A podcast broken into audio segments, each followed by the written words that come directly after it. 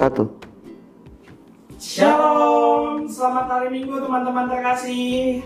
Apa kabarnya nih minggu ini?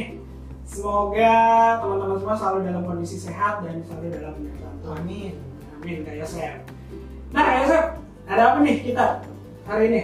Biasa kita mau menyampaikan firman Tuhan kepada adik-adik terkasih. Asik, adik-adik teruna kinasi. Ya, eh, adik-adik kita akan bahas firman Tuhan untuk ibadah Minggu Persekutuan Teruna di tanggal 24 Mei 2020. Sebelum kita masuk dalam pembahasan firman Tuhan, kakak mempersilakan adik-adik untuk mempersiapkan dulu Alkitabnya supaya nanti bisa sama-sama kita baca dan renungkan firman Tuhan pada pagi hari ini. Kalau udah siap Alkitabnya, langsung aja kita buka pembacaan firman Tuhan pada pagi hari ini. Terambil dari perjanjian lama. Kitab Yoel pasalnya yang pertama ayat 1 sampai dengan 12. Yoel pasal 1 ayatnya yang pertama sampai dengan 12. Tapi sebelum kita baca dan mendengar firman Tuhan, ada baiknya kita mohon bimbingan Roh Kudus. Kita bersatu di dalam doa. Mari kita berdoa. Tuhan yang baik, kami bersyukur dan berterima kasih atas segala penyertaan-Mu di sepanjang hari-hari yang telah kami lalui. Pagi hari ini, kami, anak-anak-Mu, siap untuk membaca dan merenungkan firman-Mu. Biarlah kiranya apa yang kami baca, kami dengar, kami renungkan, itu semua bermanfaat bagi kehidupan kami hari lepas hari. Kami mohon bimbingan Roh Kudus-Mu untuk menuntun dan membimbing kami sepanjang ibadah yang kami lakukan pada hari ini. Ke dalam tangan kasih-Mu kami serahkan itu semua di dalam nama Tuhan Yesus kami berdoa dan bersyukur. Amin. Amin. Ya, langsung aja kita baca firman Tuhan pada pagi hari ini dari Yoel pasal 1 ayatnya yang pertama dan sampai yang ke-12. Kayak Sek, boleh minta tolong dibacakan? Boleh kali. Oke. Yoel 1 ayat yang pertama sampai ke 12. Firman Tuhan yang datang kepada Yoel bin Petuel. Itulah belalang sebagai hukuman Tuhan. Dengarlah ini, hai para tua-tua, pasanglah telinga, hai seluruh penduduk negeri. Pernahkah terjadi seperti ini dalam zamanmu atau dalam zaman nenek moyangmu? Ceritakanlah tentang itu kepada anak-anakmu dan biarlah anak-anakmu menceritakannya kepada anak-anak mereka dan anak-anak mereka kepada angkatan yang kemudian. Apa yang ditinggalkan dalam pengerik telah dimakan dalam pindahan. Apa yang ditinggalkan dalam pindahan telah dimakan dalam pelompat dan apa yang ditinggalkan dalam pelompat telah dimakan dalam pelahap. Bangunlah, hai pemabuk dan menangislah. Marataplah hai semua peminum anggur karena anggur baru, sebab sudah dirampas dari mulutmu anggur itu. Sebab maju menyerang negeriku suatu bangsa yang kuat dan tak, tak terbilang banyaknya. Giginya bagaikan gigi singa dan taringnya bagaikan taring singa, singa betina. Telah dibuatnya pohon anggurku menjadi musnah dan dan pohon arangku menjadi untung. Dikelupasnya kulitnya sama sekali dan dilemparkannya sehingga carang-carangnya menjadi putih. Merataplah seperti anak darah yang berlilitkan kain kabuk karena mempelai kasih masa mudanya. Korban sajian dan korban curahan sudah lenyap dari rumah Tuhan dan berkabunglah para imam yakni pelayan-pelayan Tuhan. Ladang sudah musnah tanah berkabung sebab gandum sudah musnah, buah anggur sudah kering, minyak sudah menipis, para petani menjadi malu. Tukang-tukang kebun anggur meratap karena gandum dan karena jelai. Sebab sudah musnah panen ladang. Pohon anggur sudah kering dan pohon ara sudah merana. Pohon delima, juga pohon korma dan pohon apel, segala pohon di padang sudah mengering. Sungguh, kegirangan Melayu dari antara anak-anak manusia. Oke, terima kasih Kak Yosef sudah membacakan firman Tuhan pada pagi hari ini. Nah, adik-adik, sekarang kita mau bahas mengenai firman Tuhan yang sudah kita baca tadi.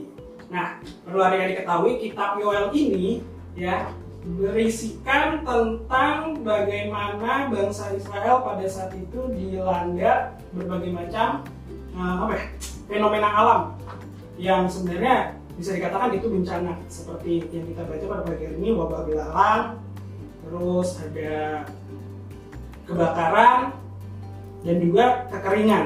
Tiga wabah itu yang terjadi pada zaman Nabi Yoel dipakai Tuhan untuk menegur atau mengingatkan bangsa Israel pada saat itu untuk segera segera bertobat. Nah, kenapa pada akhirnya Nabi Yoel dipakai Tuhan? Ya itu tadi karena Tuhan sudah melihat bahwa umatnya pada saat itu sudah melenceng jauh dari apa yang Tuhan ajarkan dan kehendaki terhadap mereka.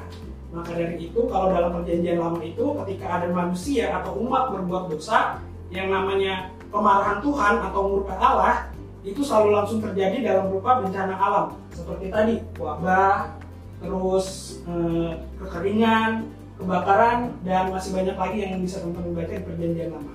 Nah, Nabi Yoel datang untuk segera menyerukan atau mengingatkan eh, jemaat, bukan jemaat, bangsa Yehuda atau bangsa Israel pada saat itu untuk segera bertobat dan kembali mencari Tuhan.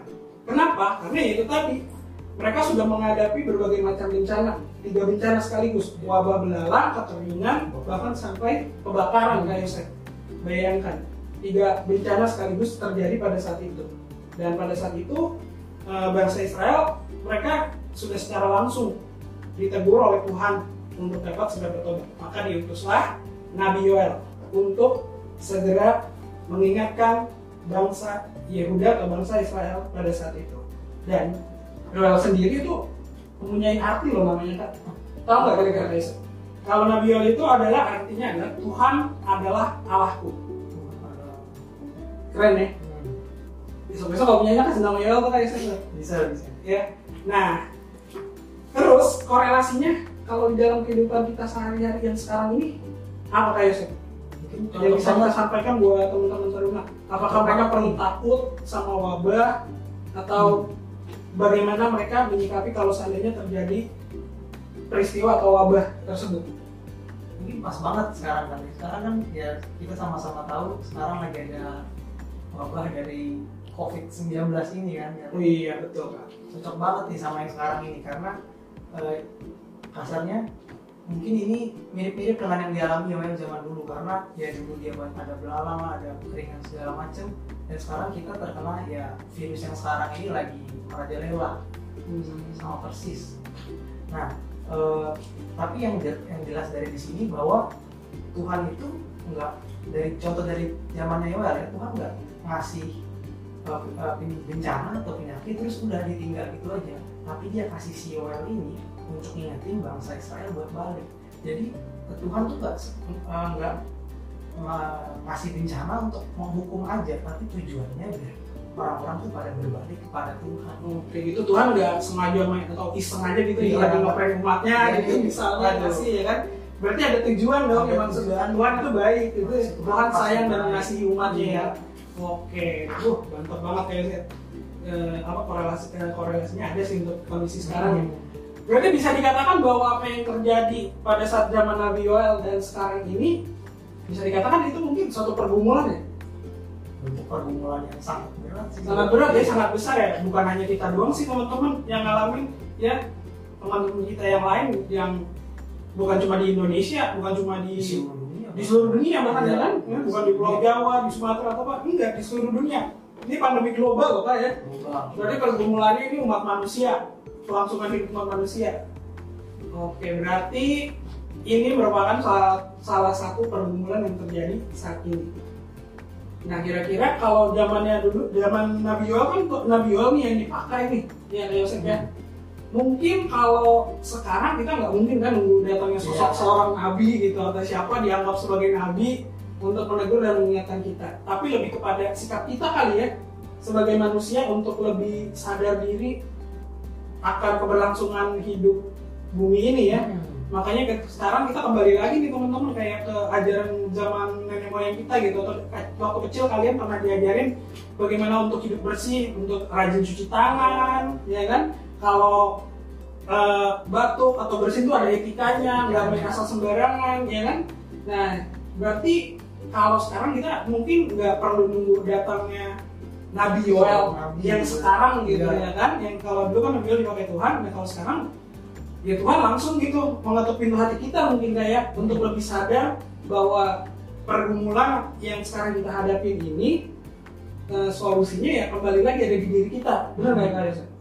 Ya, jadi eh, setuju banget kali jadi Tuhan pasti eh, ngasih suatu masalah dan ada solusinya juga. Betul.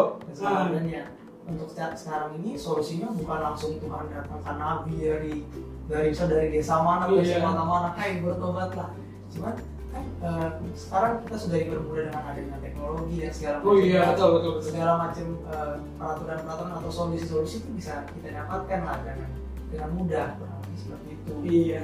Dan yang perlu teman-teman pahami apa yang terjadi di situasi kayak sekarang ini, kita harus pahami bahwa Allah menghendaki loh, ya, bahwa hal ini terjadi supaya kita anak-anaknya itu untuk hidup lebih taat lagi, ya, dan lebih setia lagi sama Tuhan. Ya, benar gak kayak Nggak mungkin Tuhan eh, lupa gitu sama manusia tiba-tiba ada pandemi Iya. COVID-19 gitu. Enggak, padahal ini semua ada, ada kehendak Tuhan ya kan. Pasti Ya, itu. oh manusia lagi kesusahan, saya lupa, nggak mungkin. Nggak mungkin gitu. Ya kan? Berarti ini semua itu atas kehendak Tuhan teman-teman. Jangan pernah kita berpikiran di tengah pergumulan. Nah, nggak usah ketika pandemi corona datang deh. Dalam kehidupan kita sehari-hari, misalnya kita ada pergumulan kayak teman-teman mau ujian nasional atau ujian semester, terus tiba-tiba teman-teman merasa belajarnya kurang atau apa, terus merasa aduh Tuhan kayaknya dari kemarin tugas segala macam apa banyak nih kok kayaknya Tuhan nggak ada deh buat gua. Enggak segala sesuatu yang terjadi dalam kehidupan kita itu semua atas dasar kehendak Tuhan. Tujuannya apa? Bukan untuk menguji ya kak Nah, tapi Tuhan ingin kalau kita tuh semakin taat dan semakin setia sama Tuhan. Tujuannya itu dan itu artinya adalah Tuhan masih mengasihi kita masih sayang sama kita. ya kan? Bahkan banyak banyak banget bukti-bukti kasihnya Tuhan eh, bahkan di saat musibah ini. Jadi meskipun kita di rumah dan segala macamnya itu kan sebenarnya Tuhan seperti kita ngasih waktu istirahat lah. Dan waktu di mana kita bisa semakin dekat sama dia. Jadi betul. memberikan waktu-waktu kosong eh, mungkin kalau selama ini kita sibuk dengan segala macam pekerjaan segala macam tugas-tugas kita tapi kalau kita sekarang ini eh, mungkin kesibukan masih ada cuman akan banyak waktu-waktu di mana waktu itu bisa kita kasih buat Tuhan. Sehingga mungkin poinnya di situ kali. Kita kan hanya menerka-nerka nih maksudnya Tuhan. Tapi iya betul. kalau bisa dilihat dari situ kayaknya mungkin Tuhan mau kita lebih sering ketemu lagi Eh, karena kan ketemu nggak harus kan mungkin sekarang kita nggak bisa gereja tapi kan ketemu sama Tuhan bukan ke gereja kan? Ketemu sama Tuhan kalau di Alkitab dibilang masuk kamar tutup pintu Tuh, itu ketemu sama Tuhan. Jadi eh, ya coba aja kita lakukan apa kira-kira nih. Dengan kita minta bantuan Roh Kudus kita tanya Tuhan maunya apa sih? Tuhan dari bencana ini maksudnya Tuhan apa sih? Dan juga sebenarnya ini bukan takut-takutin ya adik-adik. Eh, di Alkitab juga dibilang semakin lama nggak akan semakin enak karena semakin mendekati ini serem nih mendekati akhir zaman nih Hmm, betul nggak ada wacana ke sana tuh kan Iya, karena mendekati akhir zaman memang nggak akan semakin enak itu itu udah tertulis di Alkitab. Cuman eh, Tuhan janji bagi orang-orang yang dekat padanya eh, Tuhan nggak akan menunggu-nunggu untuk menolong kalau kata Alkitab. Nggak akan oh Tuhan udah nolongnya deh. Kalau orang yang berseru padanya siang dan malam, Tuhan nggak akan tunggu-tunggu untuk menolongnya. Mantap ya. Berarti melalui apa yang terjadi saat ini sebenarnya kalau kalau sih nangkap bahwa baik apa pun itu yang terjadi dalam kehidupan kita sekarang, event itu menyenangkan atau sedih, sebenarnya Tuhan sedang mengajarkan kepada kita mengenai kehendak Tuhan ya, Iya. supaya kita lebih pasrah dan mau berserah sama Tuhan gitu. Dan yang tadi kata Kak Yosef bahwa sebenarnya tuh apa yang terjadi saat ini salah satu bentuk teguran Tuhan untuk kita sih bahwa Tuhan lebih menginginkan kita lebih dekat lagi Iya. ya secara personal mungkin Tuhan minta Bukan cuma iya. kita di kehidupan ibadah kita yang setiap minggu di HMPT aja atau adiknya sekolah minggu atau mama papanya di ibadah umum ya kan kayak gitu tapi Tuhan lebih menginginkan lagi kedekatan yang benar-benar dekat antara kita dengan Tuhan dan inilah cara Tuhan mungkin untuk mengingatkan kita supaya semakin dekat sama Tuhan lebih mengenal Tuhan maka itu tadi kalian bilang ini ada cara Tuhan mengajarkan kepada kita untuk lebih mengetahui apa yang Tuhan kehendaki pada diri kita. Jadi istilahnya mungkin Tuhan lebih kayak orang tua yang menasehati gitu Iya. kepada kita ya. Iya. Kadang kita sebagai anak gitu ya kan lebih sibuk dengan kehidupan pribadi kita, dunia kita. Kadang sampai suka lupa gitu sama keluarga kalau kita punya orang tua. Dan ini mungkin ya kalau orang tua mungkin masih menegurnya dengan cara yang baik yang ini. Ini juga banyak sebenarnya cara Tuhan baik. baik. Cuma kalau kita pakai pola pikir manusia mungkin merasa wah gila Tuhan kejam banget. Orang-orang yang mungkin yang udah meninggal karena covid Iya. itu dia gak dekat tuh sama Tuhan kan bisa ada persepsi kayak gitu Ada ngejudge ngejudge Ada, orang iya. gitu ya. ada judgement kayak begitu kan eh, bisa aja nah, tapi itu tadi Tuhan itu ya seperti orang tua sebenarnya ya. Bagaimana kita terhadap orang tua tuh lebih banyak menghormati. Kita menghormati orang tua, kita menghormati Tuhan. Bahkan bukan cuma orang tua. Di sekolah sekalian juga bisa kalian menghormati pengganti orang tua kalian. Siapa? Guru kalian. Ya. Bagaimana dengan orang yang lebih tua ya? Bahwa kita harus mempunyai sikap hormat terhadap hal-hal itu. Nah, tetapi itu juga yang akan membawa nah, iya itu juga yang akan membawa manfaat karena kita jadi semakin berhati-hati setelah apa yang terjadi saat ini.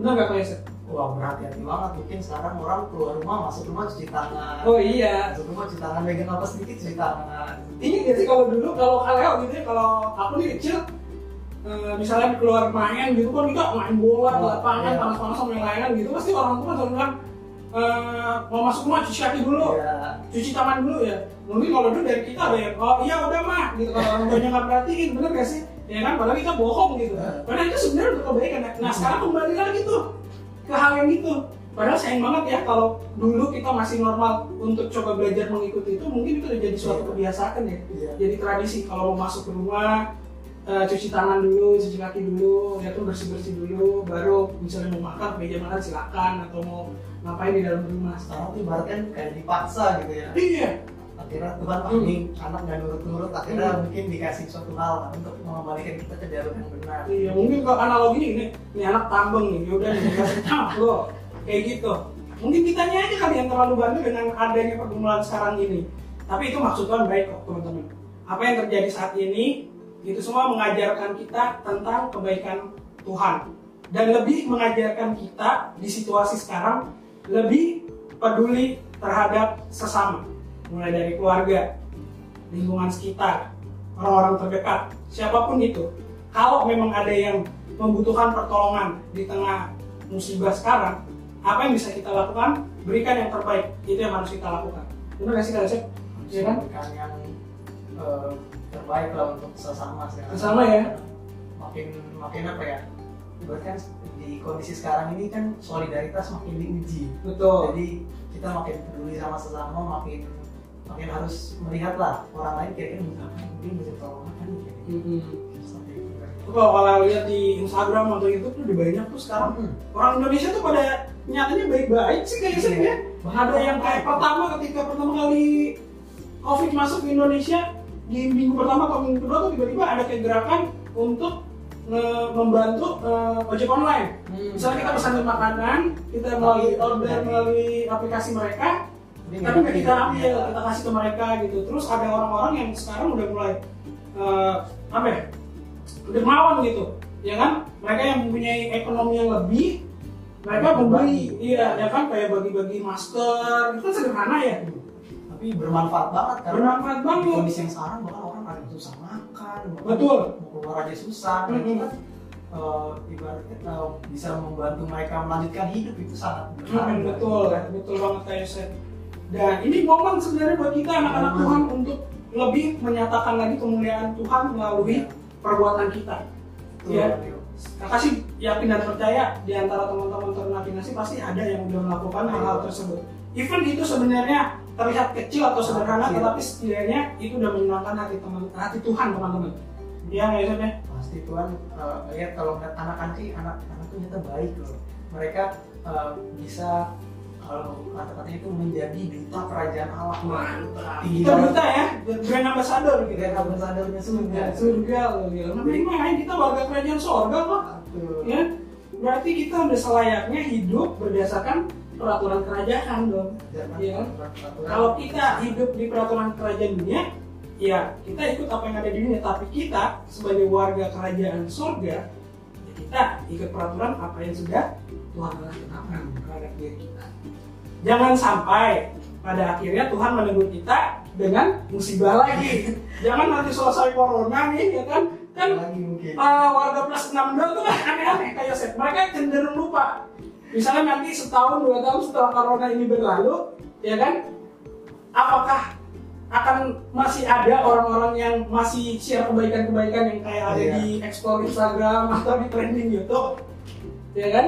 Nah itu, itu sih kembali lagi ke komitmen dan tekad sih ya, kayak Yosef ya. komitmen itu penting untuk jadi nggak latihan apa melakukannya itu sekali aja tapi eh, akhirnya belajar dan melakukannya terus menerus gitu. Ah, Betul teman-teman, kita belajar lagi mengenai komitmen dan tekad ya. Jangan kita ngelakuin cuma di tengah situasi pandemi, eh, pandemi COVID-19 aja. Nanti setelah suasana ini semakin membaik, teman-teman udah terbiasa dan terlatih. Besok-besok jangan nunggu orang susah dulu baru kita bantu mungkin ya kan Cep, ya. Kalau emang ada yang bisa kita bantu langsung, langsung aja kita kerjain, kita tolong. Ya, baik-baiknya kita mendoakan lah ya kayak Cep, ya. Kalau memang kita nggak bisa bantu secara materi atau fisik kita nggak bisa berikan untuk membantu secara langsung, ya kita mendoakan. Itu adalah cara terbaik menolong orang daripada diam sama sekali kayak Cep. Nggak ngapa-ngapain Nggak ngapa-ngapain tapi nyinyir, Iya. ya kan? Oh Ya. ini orang ini kaya tapi nggak nolongin orang ah, ini Ya kan jadi jadi ini Iya. tiba-tiba jadi aktivis sosmed, jadi Iya. keyboard warrior, ya kan? Tiba-tiba, wah ngeliat sesuatu dikomenin negatif, Oh. hate speech segala macam, ya. Tapi jangan teman-teman, ya walaupun kadang kadang kayak juga sering sih ada yang kayak gitu, suka tiba-tiba nimbrung aja di pemberitaan apa media online, ya. Kayak ya. Apalagi ya? Hmm, ya pokoknya pasti ada rencana Tuhan lah di balik segala pergumulan ini karena kayaknya nggak mungkin banget Tuhan yang baik banget ya bahkan mati buat kita tuh tiba-tiba dia ngasih suatu bencana tapi nggak ada iya tuh, benar banget guys. Nggak mungkin Tuhan udah berkorban nyawa untuk kita terus tiba-tiba Tuhan ngasih lagi Iya. cobaan yang nggak bisa kita nggak bisa kita lewati Kita lewati. Iya, itu nggak bisa dilewati jangan sampai pengorbanan Tuhan itu sia-sia sih berarti kayak Yosef ya. Artinya kembali lagi nih ke kita ya. Dia udah berkorban sampai mati itu udah bukan nilai tawar yang rendah Iya. sih guys, nggak sih? udah paling Eh, maksimal itu, ini udah udah pengorbanan bentuk pengorbanan paling tinggi paling tinggi yang pernah diberikan dalam sejarah kemanusiaan loh teman-teman. Ada di sini di antara teman-teman yang berkorban nyawa gitu, dipaku-paku dulu dipaku dulu, di, dicambuk, Dicambuk. ya kan disiksa, bahkan udah disiksa kayak gitu, dihina, dipermalukan. Bener nggak tuh Pak Yosef? Ya, ya itu Tuhan kita tuh baik banget sumpah. Dan nggak mungkin di tengah situasi kayak gini kita dilupain aja gitu Tuhan enggak gitu. Dan yang penting Yosef, ya ini belakangan semenjak fenomena COVID-19 ini udah berjalan hampir sekitar berapa dua bulan ya lebih lebih mungkin lebih ya kan kalau untuk di Indonesia mungkin dua bulan lebih Iya. ya Nah, itu udah mulai banyak orang-orang yang, yang bersungut-sungut yang mulai ya udah mulai lupa mungkin cara bersyukur tuh bagaimana ya. Kemarin-kemarin sih ketika di aman-aman aja dia nggak ini nggak bersungut-sungut nggak ngeluh nggak ngedumel kalau sekarang sedikit ada lah gitu. Berarti kembali lagi ya kita senantiasa tuh harus selalu bersyukur di tengah situasi apa pun ya. Eh, bahkan kayak kakak kakak-kakak di GP tuh sering ada yang share aduh kak pekerjaan gini-gini aduh kak ada pemotongan segala macam yang gini-gini. Artinya ya kita bersyukur aja sih event kita mungkin orang yang jadi orang yang aman gitu yang selamat dari situasi tersebut tapi seenggaknya ada hal yang kita syukuri ya. Bukan arti kita mensyukuri kita selamat terus orang lain gitu enggak gitu tapi artinya oh ini Tuhan masih sayang sama kita. Dan dalam kondisi seperti itu ya kita kita pakailah rasa syukur kita itu untuk menolong orang lain benar nggak sih Iya. Vincent? karena tapi mau bersyukur itu sih susah ya. Susah kak sumpah. Susah. ngomong bagaimana ini susah banget bersyukur itu. Susah. Tapi ya eh, itu yang Tuhan kendaki ya. Gitu ya? Berarti- Tuhan nggak tahu mungkin Tuhan maunya yang susah kali ya. Nggak mau yang gampang. Cuma itu sebenarnya simpel Iya. tau. Simpel tapi ada simpel ya, tapi ada aja gitu. Ada beban ada aja. ya. jadi ya nggak tahu deh iblis tuh canggih banget gitu. Pakai rasa malas gitu. Ya kan? Pakai mager lah apalah itu jadi alasan cuma untuk kita bersyukur gitu bersyukurnya aja susah padahal mengucap syukur ya. Iya. melalui doa ya kan? Atau melalui ujian kita kepada Tuhan ya. Gimana Tuhan minta untuk kita membagikan sedikit apa yang kita punya kepada orang yang membutuhkan. Untuk bersyukur itu. Nah teman-teman sedikit banyak untuk firman Tuhan pada minggu pagi hari ini. Seperti itu ya teman-teman. Kembali lagi kita diajarkan untuk memiliki tekad dan komitmen sebagai anak-anak Tuhan ya untuk lebih banyak menunjukkan kepedulian kita di tengah situasi yang sekarang kita hadapi. Even kita pun menjadi orang yang terdampak karena eh, pandemi corona ini setidaknya kita masih memiliki rasa syukur di tengah musibah global yang terjadi saat ini. Ya kan ya karena semua yang Tuhan kasih eh, pasti ada yang bisa kita syukuri. Gitu. Jadi pasti. Setelah ini pasti akan ada pelangi Tuhan ya Iya. indah pada waktunya apa Indah yang pada waktunya. apa yang telah Tuhan berikan kepada kita Dan kita sebagai anak-anak itu cuma dituntut untuk meyakini, taat, setia, dan yang susah tadi itu Bersyukur. bersyukur. Bersyukur. Ya, teman-teman berbanyak bersyukur deh itu kunci bahagia serius. Mau kita Ya. eh, cuma kemampuannya pas-pasan gitu kita nggak ada kegiatan atau apa, bersyukur deh. Jangan pernah membandingkan diri kita dengan orang lain karena orang lain punya pergumulannya masing-masing. Ya kan, nggak mungkin kita mau menyamakan pergumulan setiap orang sama dengan apa yang kita hadapi. Ya, Pergumulan tuh setiap orang pasti punya pergumulan se benar. bahkan orang-orang suci aja yang benar-benar hidupnya dekat sama Tuhan ada dikasih ada ada pergumulannya kok. Orang suci itu ya, orang-orang yang paling dekat sama Tuhan. Justru gini nggak sih, kalau kita jadi anak Tuhan, bukannya kita menjauhi pergumulan, benar nggak Iya, sih? malah- Kayak kita semakin banyak pergumulan dalam kehidupan kita. Betul, karena eh, kalau kakak sih ngeliatnya gini, itu kan mau kayak makin naik level, makin naik level. Jadi kayak Iya. dikasih dikasih pergumulan ini bisa lewatnya nih. Tapi tetap dengan pertolongan Tuhan, tapi makin lama kita- biar kita makin mengandalkan Tuhan, jadi makin naik levelnya, level keimanan kita. Yes, yo, top global lah iman kita nanti ya. Biar uh, tier kita tinggi lah, kita mahal kalau kapsinya gitu. Iya kan? Oke, mungkin untuk hari ini cukup sekian kali kali sih. Udah banyak yang kita sampaikan. Semoga apa yang udah Kaleo dan Kak Yosef sampaikan bisa diterima oleh teman-teman, teman-teman dapat memahami. Terlebih lagi kita kakak-kakak bersyukur kalau apa yang kita sampaikan itu bisa menjadi berkat buat adik-adik.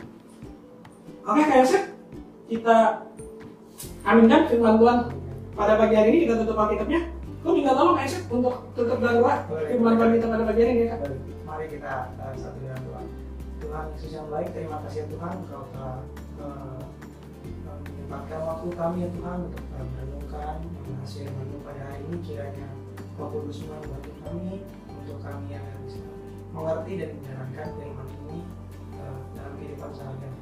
Di tengah pergumulan yang sekarang ya Tuhan, kami percaya ada maksudmu di balik ini, karena itu biarlah kami bisa mengerti dan kami bisa eh, merasakan dan melakukan apa yang kau kehendaki pada sekarang.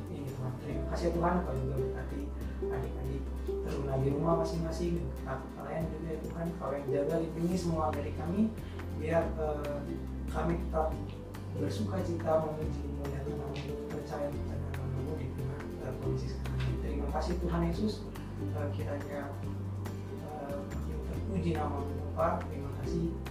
Haleluya. Amin. Amin. Terima kasih Kak Yosef untuk doa pembacaan firman pada pagi hari ini. Kita akhiri ibadah hari Minggu Persekutuan Taruna pada pagi hari ini. Oke teman-teman, kalian dan Kak Yosef pamit dulu. Selamat hari Minggu. Tuhan Yesus memberkati. Memberkati.